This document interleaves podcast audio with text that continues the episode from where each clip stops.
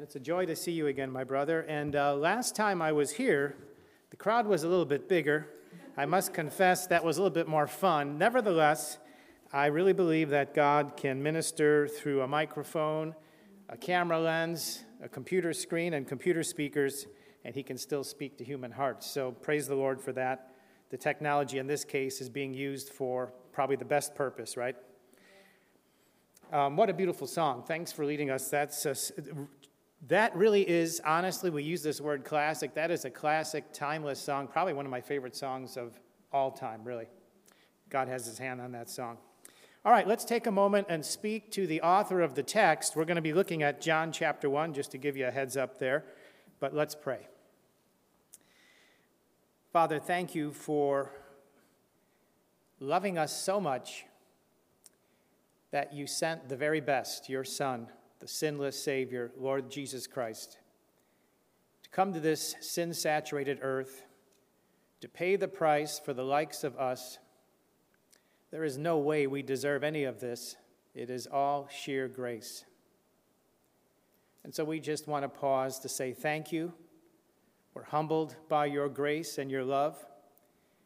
And what a privilege we have whether we're watching through the screen or whether we're here in person, what a privilege we have in this land to still worship you in freedom. We do not want to take this uh, privilege we have lightly. We are grateful for it. We do pray for our brothers and sisters throughout the land and in other countries where they're paying uh, probably a deeper price than we are. We ask for your mercy upon them. We pray that you would give them holy boldness and I pray that for each one of us that we would have opportunities even in these difficult times to shine for you, to speak a word of truth, to share the gospel, to live it out, to encourage brothers and sisters and to introduce others to faith in you, Lord Jesus. And so we choose to worship you now with our hearts, our minds, our attitudes, our priorities, and our very lives. Our time, talent, and treasures all are yours. We want to glorify you, and especially as we think about the birth of Jesus Christ during this time of year, I pray that our hearts would be sensitive to those who have needs, and that you would use each one of us to be your hands and your feet, as it were, to be a blessing to others. And so, guide our thoughts as we attempt to worship you through your word. We pray this in the matchless name of Jesus. And everyone said, Amen. Amen. John chapter 1, we're going to look at verses uh, 14 through 18.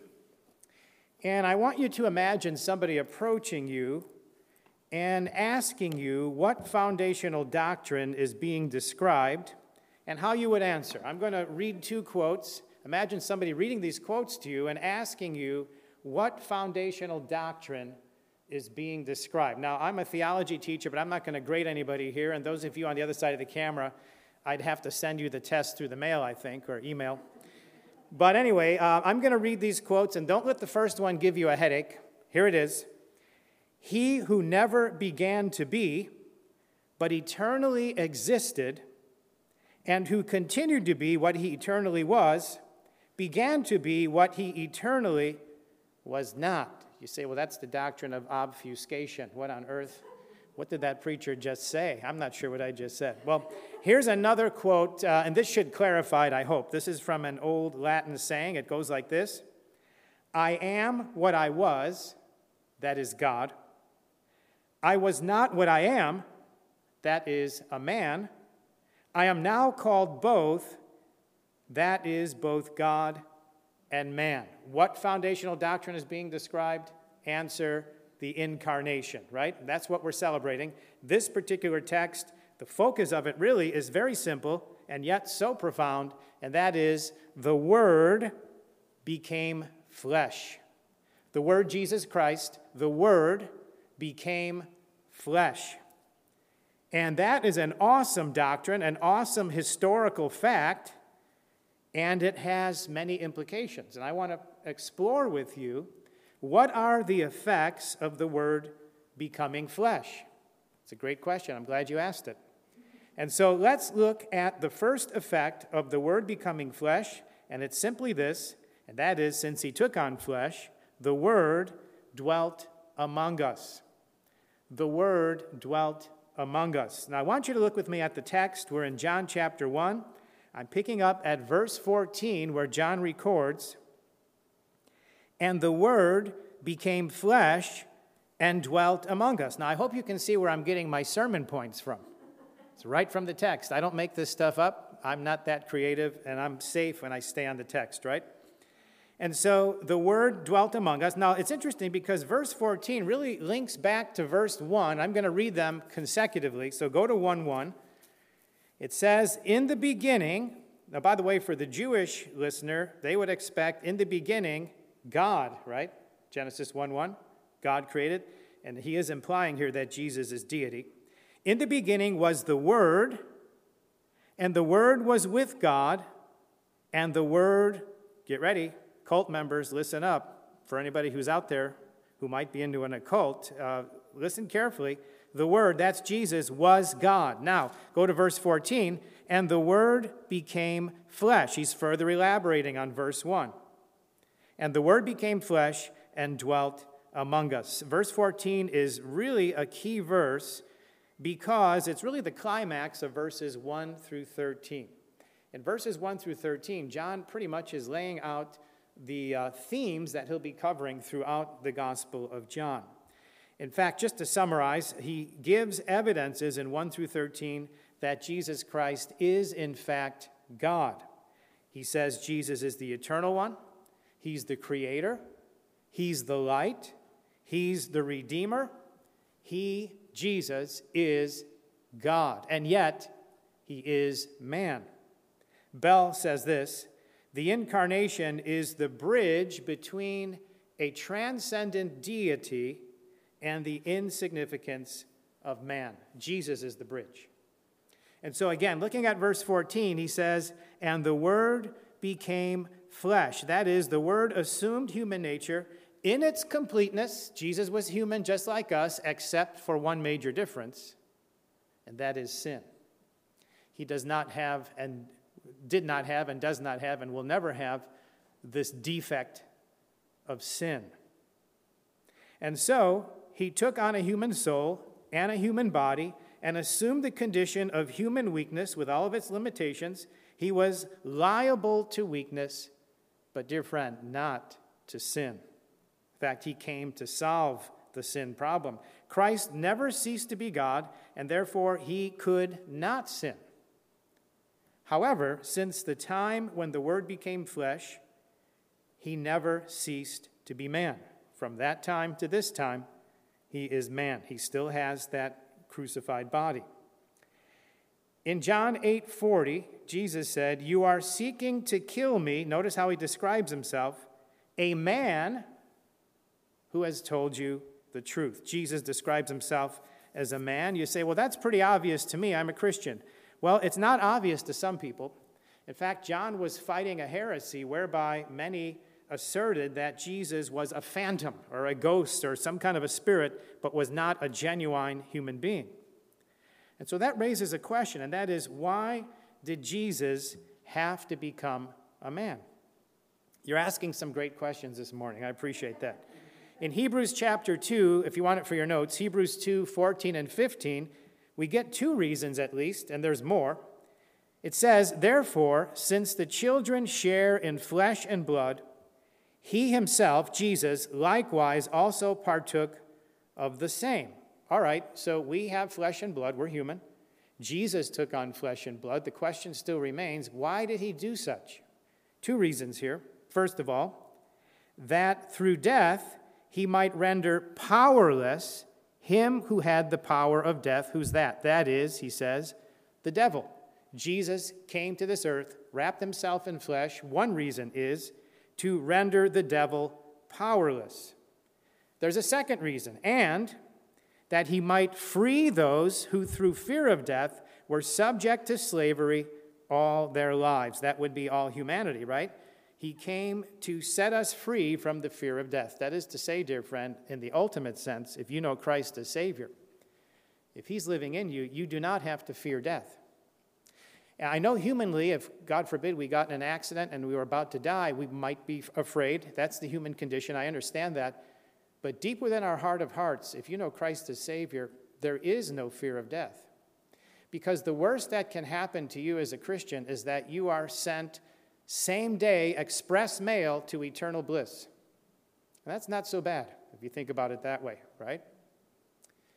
So, the one who is our leader, the one who we love more than anybody else, the Lord Jesus Christ, took Satan's most powerful weapon, absorbed his most powerful sting, which is death, and stood right back on his feet and said, All right, Satan, what else do you got? He defanged the devil, if you know what I mean. And so, in that sense, there's really nothing to fear, right? Don't lose sight of that. Now, for John, the author of this letter, the incarnation is an extremely significant doctrine to him. As I said, he was battling heresy. I'll give you some examples. He wrote, of course, the letters of John, right? So in 1 John 4, verse 2, he says against these heretics, Every spirit that confesses Jesus Christ has come in the flesh, that is the incarnation, is from God. 2 John 7. Many deceivers have gone out into the world, those who do not acknowledge Jesus Christ as coming in the flesh. Now, if John were here, he would say to deny the incarnation is heresy because you're left with something other than the Son of God. And to put your faith in that misconception is deadly, eternally deadly.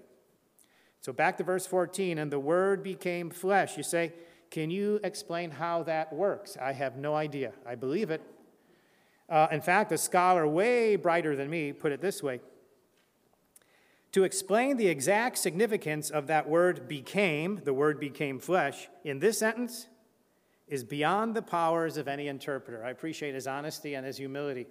It's a mystery how God did it. We don't get the how, we, we're just given the what. We know the Holy Spirit came upon Mary, but beyond that, it's a virgin birth. Beyond that, the mechanics of it are not explained. I believe it. I believe a lot of things I cannot explain. I get on airplanes, I don't know all the laws of aerodynamics, but I know it goes up and it's going to come down. Hopefully, it's going to come down the right way.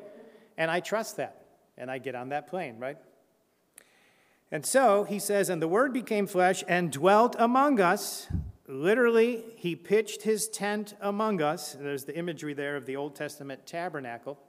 For your notes, if you want it, uh, Exodus chapter 25, verse 8, 25 8. God says, And let them construct a sanctuary for me. Why? That I may dwell among them. Does that sound familiar? You see, God delights to dwell with his people.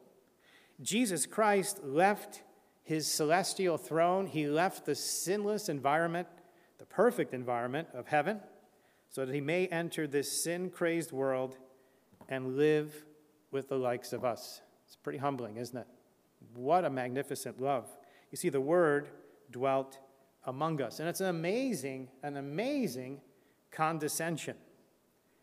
And as I think about myself, I have to ask are you and I willing to surrender our privileges for the sake of others, the way the Lord did?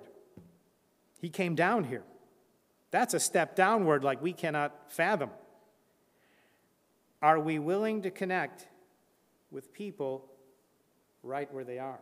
Now, this is a time of uh, struggle for many, probably for all of us, but some to even greater degree. Time of sadness I heard recently of someone, uh, their, their mom died. They were not allowed in the hospital. They had to watch her die via video. And that's the way they had to say goodbye. I, I don't know if I can think of anything sadder than that. And so there are a lot of people today sobbing in the sea of sorrow, a lot confused and in fear, wandering in the wilderness of worry, um, wondering what's up and what's down. And the question is will I, will you step out of our comfort zone to serve these hurting people? As I say, we all have it pretty rough, but let's be honest, some have it a lot worse than we do. And here's Jesus, the one who loves us, the one who understands our condition probably better than we do. He's coming with a remedy, and he comes down to this earth. The Word became flesh. And so we're asking, well, what are the effects of the Word becoming flesh. We've seen already one effect is the Word dwelt among us, but there's another effect, and that is the Word dispensed grace to us. the Word dispensed grace to us. Now, if you look at 14, right in the middle there, it's actually a parenthetical statement. I actually put parentheses in my Bible. I'm not saying you should, but that's how I think it goes. It's the phrase where he says, And we saw his glory, glory as of the only begotten from the Father. Now, this refers to the divine glory exhibited in Jesus' earthly ministry. He did manifest glory even while he was on earth. For example, John chapter 2, verse 11, remember the wedding at Cana? It says, This beginning of his signs Jesus did in Cana of Galilee and manifested his glory. In Luke 9, verse 32, now Peter and his companions had been overcome with sleep. This is on the Mount of Transfiguration.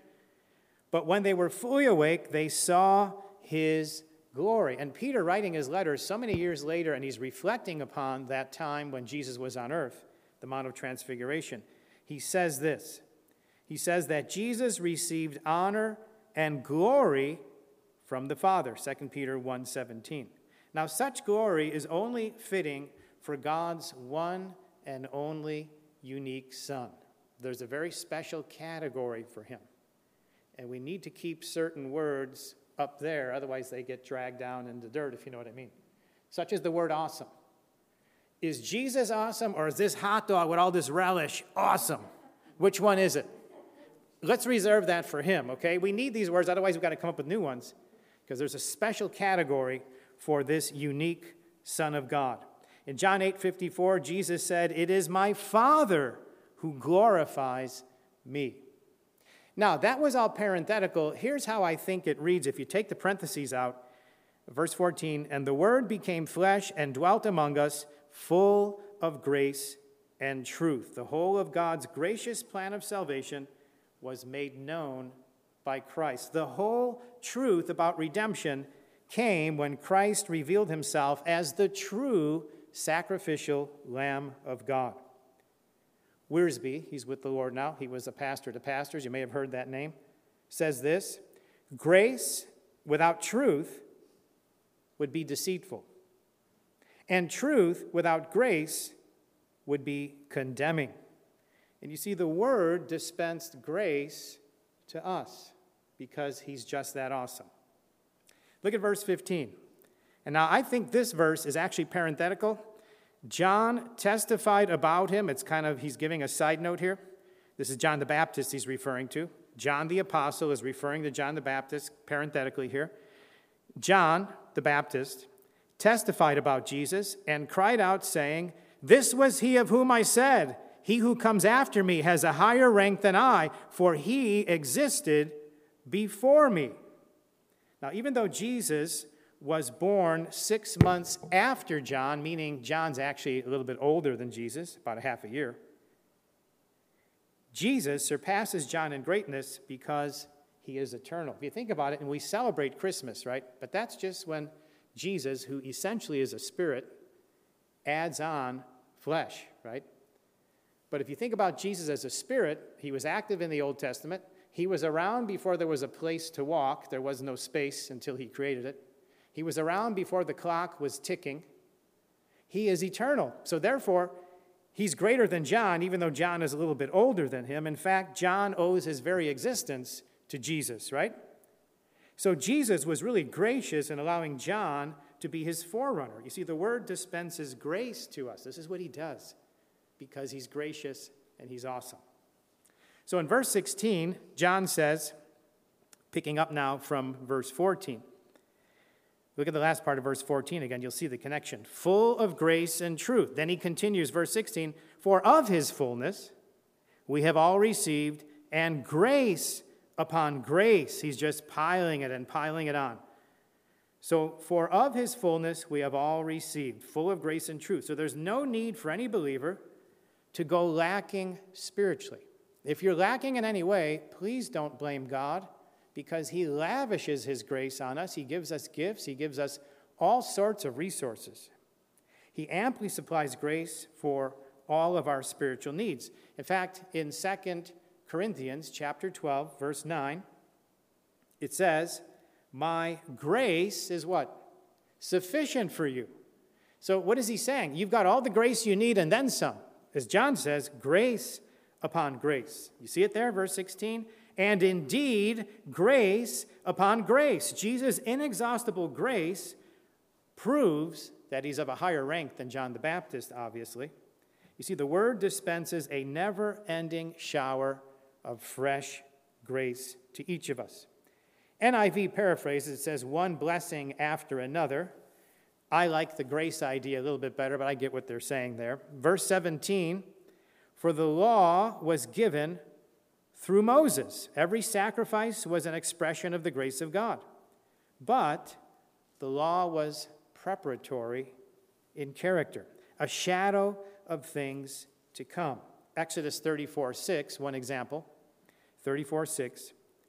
Then the Lord passed by in front of him and proclaimed, now, this is a self description of God. You know it's got to be accurate, right? The Lord, the Lord God, compassionate. What? There's compassion in the Old Testament. And gracious. What? There's grace. I thought we were living in the age of grace. But that was also the age of grace for those who understood. Slow to anger and abounding in loving kindness and truth. Verse 17 again. For the law was given through Moses, grace and truth were realized through Jesus Christ. Now, Jesus obviously is greater than Moses. Paul says in Galatians 3 But before faith came, we were kept in custody under the law, being shut up to the faith which was later to be revealed. Therefore, the law has become our tutor to lead us to Christ. Now, tutors, if they're worth their salt, that's a good thing, really. And the law is a good thing. There's nothing bad about the law. If there's a defect, it's in us and our response to the law but it teaches us about Jesus, so that we may be justified by faith, Paul says. Christ redeemed us from the curse of the law, having become a curse for us. And this is part of how he freed us, right? We said he came to take the power away from the devil and to free us from fear. For it is written, Cursed is everyone who hangs on a tree. In Jesus' case, we can say, who hangs on a cross. The Mosaic law was certainly true, but the truth of Christ emancipates the believer from bondage to sin. The short version is Jesus Christ fulfilled the law. A scholar from days gone by, Ryle, says this Jesus came full of the gospel of grace, in contradistinction to the burdensome requirements of the ceremonial law. He came full of truth, of real true, solid comfort in contradistinction to the types and figures and shadows of the law of Moses. In short, he says, the full grace of God and the full truth about the way of acceptance were never clearly seen until the Word became flesh, dwelt among us on earth, opened the treasure house, and revealed grace and truth in His own person. If you're a believer in Jesus Christ, you, like me, have been lavished, lavished with the grace of God, over and above. And so there's no lack on God's end. Think about it. Our prayers have been answered. I mean, that's good enough, right? The Spirit of God indwells us. We have experienced supernatural peace we have been protected up to this very day. I'm in my 60s now. God has kept me. I have no idea how many near accidents I've missed on the how many years I've been driving and airplanes and buses and trains and cars. We've been protected. We've heard God speak through his word. We can do that at any time. Right now, Jesus is whispering your name in his Father's ear. He intercedes for us. That's one of his high priestly ministries right now. He's not just sitting in heaven doing nothing, he's interceding on our behalf. Some have had the privilege of leading others to faith in Jesus Christ. We have the joy of fellowship, and on and on and on I could go. These are all due to the grace of Jesus Christ. So the question I have to ask it have we thanked him lately for his grace? And are we being gracious to others? It shouldn't stop with us. He's been so gracious to us. We should turn around then and splash that on other people, right? Within a six foot distance, of course. The Word became flesh. Now, what are the effects of the Word becoming flesh? That's what we're exploring here. We've seen already that the Word dwelt among us and the Word dispensed grace to us. But here's another effect, and that is the Word disclosed God to us. The Word disclosed God to us. Look at verse 18. No one has seen God at any time. The only begotten God, who is in the bosom of the Father, he has explained him. For your notes, Exodus 33 18. Then Moses said, I pray you, show me your glory. But he said, You cannot see my face, for no man can see me and live. Then the Lord said, Behold, there's a place by me, and you shall stand there on the rock. And it will come about while my glory is passing by that I will put you in the cleft of the rock and cover you with my hand until I have passed. Then I will take my hand away.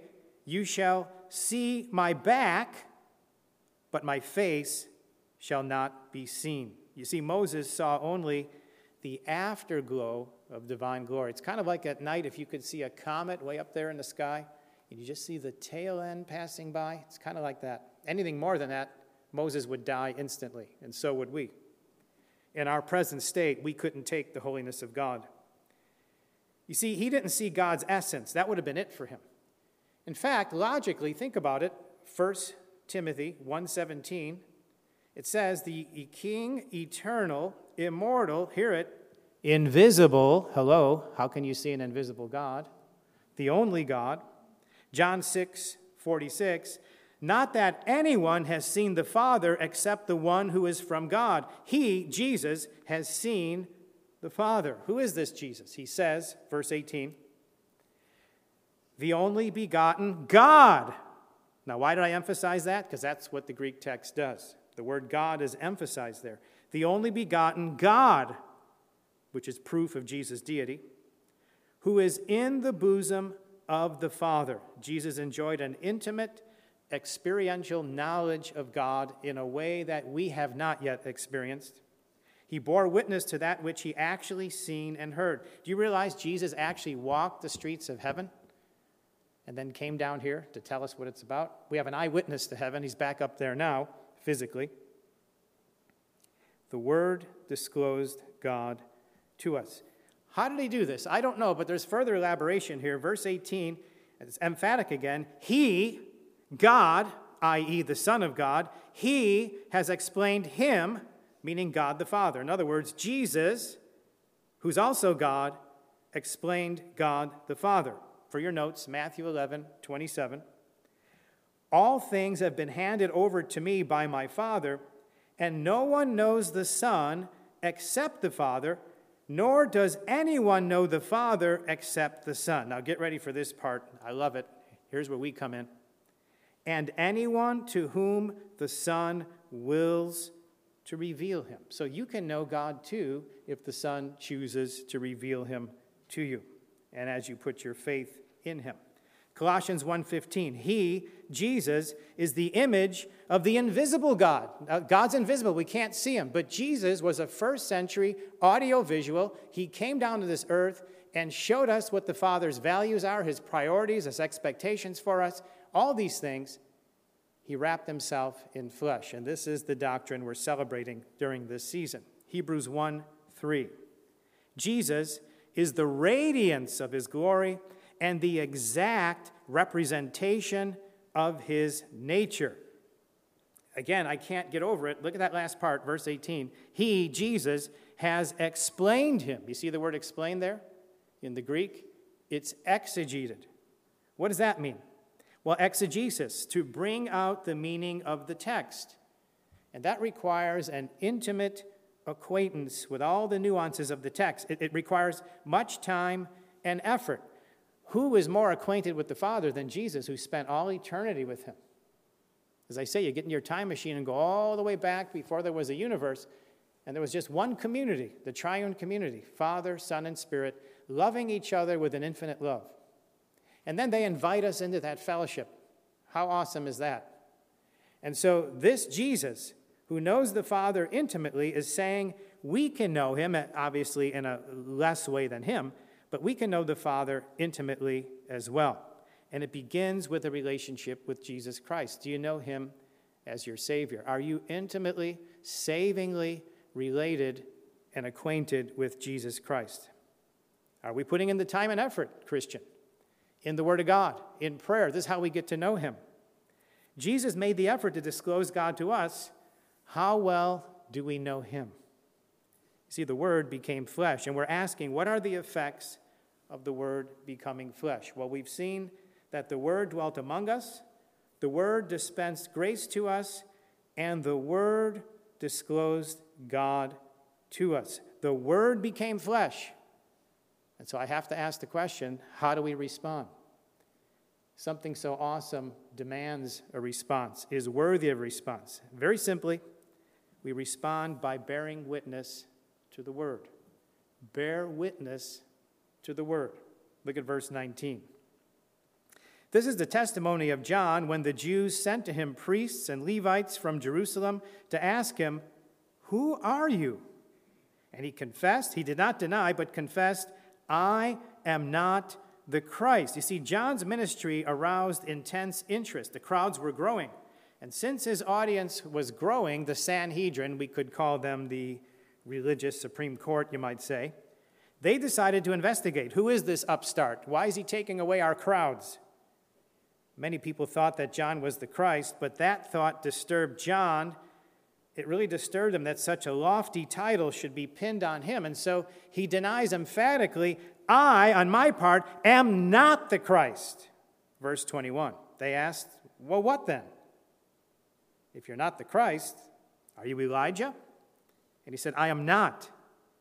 All right, you're not the Christ, you're not Elijah. Are, you the prophet? And he answered, No. Now look at those questions there. Are you Elijah? Why would they ask that? Well, John appeared in the wilderness as Elijah did. He dressed as Elijah did. He proclaimed judgment and repentance as Elijah did, and yet John is saying, No, I'm not Elijah. He says, I am not. I may be a type of Elijah but I'm not literally Elijah.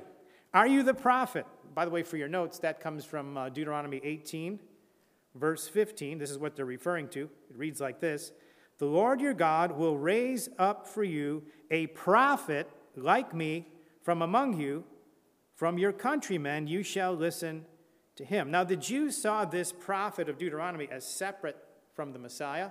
Christians today would say this is the Messiah, this prophet in Deuteronomy 18:15 refers to Jesus the Messiah. That would be the Christian view. Verse 22 Then they said to him, Who are you, so that we may give an answer to those who sent us? What do you say about yourself? He said, I am a voice of one crying in the wilderness, Make straight the way of the Lord, as Isaiah the prophet said. This is a loose translation of Isaiah 40, verse 3. So the picture is of removing obstacles in order to build a king's highway in the wilderness. This is really an earnest invitation to, to repent. Now, notice that John, as humble as he is, says he's only a voice. And by the way, that's all you and I are. We're just a voice. And if anything good happens as we share the gospel and witness to the word, that's the doing of the Holy Spirit. We're just the mouthpiece, right? verse 26. In fact, uh, don't miss the, there's a little note here in verse 24. John just throws this in free of charge. Now, they had been sent from the Pharisees. Isn't that interesting? They asked him and said to him, Why then are you baptizing if you're not the Christ, nor Elijah, nor the prophet? You see, the Jews baptized heathen who had converted to Judaism, but why is John baptizing Jews? In other words, Hey, John, where did you get the authority to baptize Jews? Who are you that you are baptizing these people? Where's your authority? Let's see your credentials. Verse 26 John answered them, saying, I baptize in water, but among you stands one whom you do not know. He's referring to Jesus, who he's about to meet in a little bit here. It is he who comes after me, the thong of whose sandal I am not worthy to untie. These things took place in Bethany, beyond the Jordan, where John was baptizing. So John's basically saying, look, my authority to baptize comes from Christ. He comes after me chronologically. I'm a little bit older than him, but he precedes me in honor and dignity. I'm not even worthy to be considered his slave. Now, this was really a humble, Christ centered witness. John bore witness to the word. And no wonder Jesus said, Among those born of women, there has not arisen anyone greater than John the Baptist. Matthew 11 11. John bore witness of the word. Are you, am I, a humble witness for the word of God, Jesus Christ? And so, what have we seen here?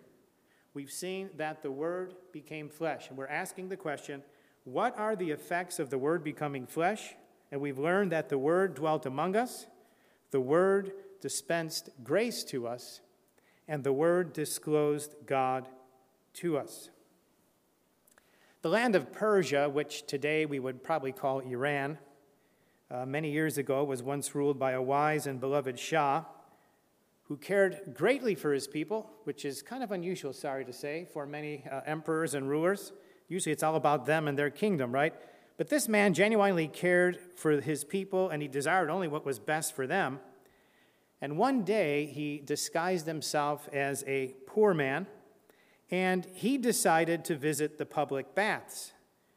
Now, the water for the public baths was heated below by a furnace in the cellar, and so the Shah made his way down to that dark cellar to sit with the man who actually tended the fire. And the two men shared the coarse food, and the Shah befriended him in his loneliness. And day after day, it's pretty impressive, this ruler went to visit that man down in the cellar.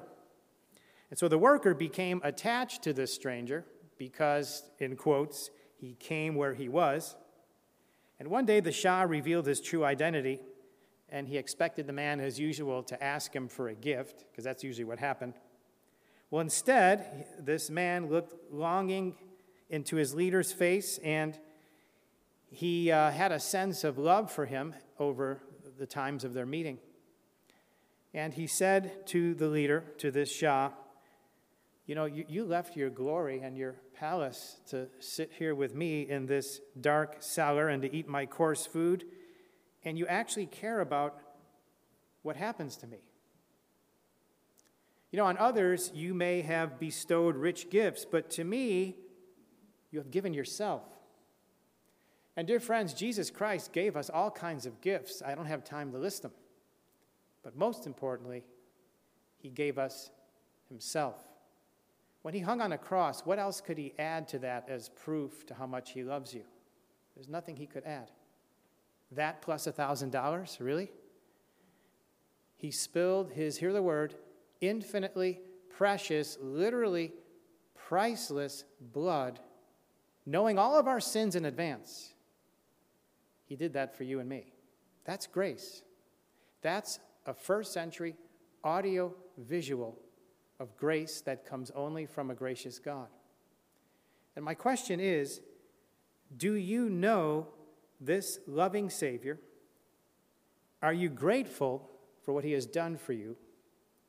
As you celebrate during this season the fact that the Word became flesh, are you willing to be a witness for the Word? A witness to the grace of Jesus Christ. He loves us, dear friend. Let's worship him with all that we have because he alone is the one true God. Let's pray. Lord, we're overwhelmed by your love expressed in your gift of Jesus to us. I can't imagine you as a father what must have been going through your heart and mind as you witnessed. There's not even a word, the despicable, heinous way your son was treated but you sacrificed him and sent him down here because you love us. And Lord Jesus, knowing what you were to face, it's incredible to think that you went all the way to the cross out of love for us. You saw our desperate state and realized this is the only way, the only remedy to our desperate sin problem. We're grateful for your love. And we thank you, Lord, that through faith in Jesus, you send the Holy Spirit to indwell us, to be with us wherever we go, to convict us, to challenge us, to comfort us, to intercede on our behalf. How blessed we are. And so during this season of Advent, we choose to worship you afresh with all that we have, because it's all yours anyway, for your glory, for the blessing of others, and even for our own good and spiritual health. We ask that you'll use us during this season, and we pray it in the mighty and matchless name of Jesus. And all my brothers and sisters said, Amen. Praise the Lord.